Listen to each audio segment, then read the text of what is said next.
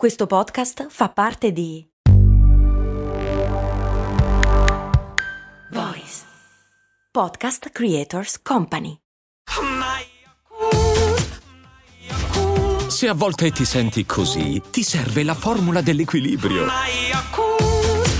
Yakult Balance, 20 miliardi di probiotici LCS più la vitamina D per ossa e muscoli. Grazie a Michela e a Sara che sono le ultime due iscritte a patreon.com slash cose molto umane e che quindi mandano avanti la trasmissione. Cose molto, cose molto, cose molto umane. Un po' di tempo fa avevo ricevuto un messaggio di un ascoltatore che mi ha scritto su Instagram, eh, Tommaso, che mi chiedeva come mai si dice ps per richiamare l'attenzione di qualcuno e è rimasta lì la domanda perché non avevo una vera e propria risposta se non una sorta di mia congettura che poi vi espongo, ma soprattutto era molto breve. Ma poi il Patreon Jacopo al quale devo rispondere in quanto sponsor della trasmissione mi ha chiesto ma perché il rumore dell'acqua eh, ci fa fare la pipì? E allora ho pensato che era il caso di mettere insieme queste due puntate. Che non c'entrano una mazza fra di loro, però siccome si fa anche ps per, per far fare la pipì, allora ho pensato che... Eh, capito?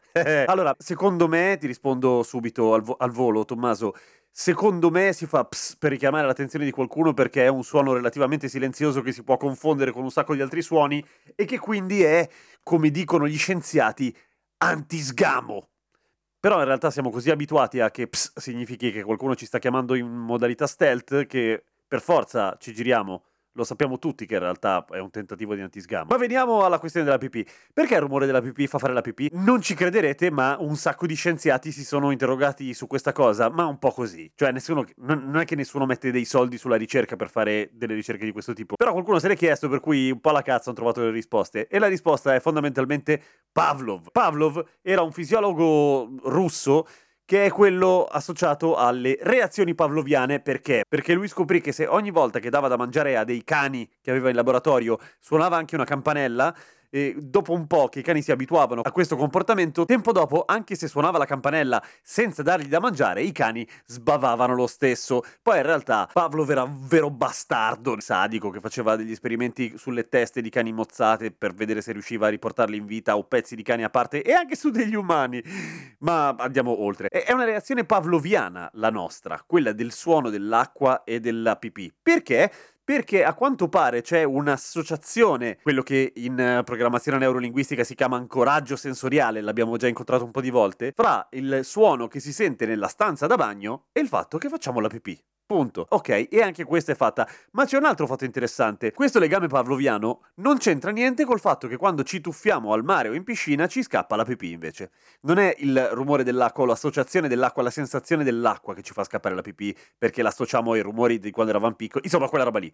No, è una ragione molto più interessante. In tutto il nostro corpo abbiamo dei barorecettori, che sono dei barometri fondamentalmente, delle cellule che hanno il compito di misurare la nostra pressione arteriosa e sono localizzate tra la tonaca avventizia e le fibre de- collagene dei grossi vasi. Eh? Adesso sapete trovarle, eh? Vabbè, sono in tutto il nostro corpo e servono a mm, comunicare al cervello quando la nostra pressione è troppo bassa o troppo alta, banalmente. Quando ci immergiamo in acqua, la pressione idrostatica dell'acqua che esercita sul nostro corpo e fa aumentare per forza la pressione nostra sanguigna. Ma non solo, a questo di solito si somma il fatto che quando facciamo un tuffo la facciamo nell'acqua fresca, per cui perdiamo temperatura, per cui nel nostro corpo si provoca vasocostrizione, che stringe quindi i vasi, quindi la pressione sanguigna aumenta ancora di più e il nostro cervello dice troppo volume del sangue, pisciare.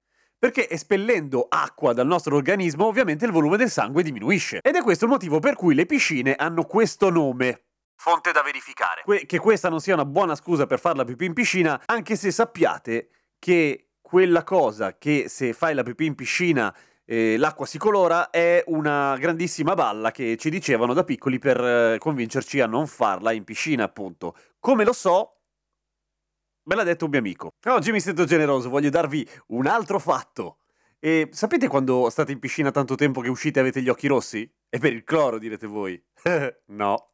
E, è per il cloro che diventa cloramina quando reagisce con uh, l'ammoniaca. Per esempio quella presente nell'urea, cioè presente nel sudore e nella pipì di quelli che nuotano insieme a voi. Perché se l'acqua è pulita, gli occhi non vi diventano rossi. Grazie a tutti i Patreon che eh, finanziano la trasmissione con un caffè oppure una birra al mese. Vi, vi, voglio tanto bene. Se non siete fra quelli e se Cose Molto Umane vi piace e se volete capire di che cosa sto parlando, andate su patreon.com slash cose molto umane.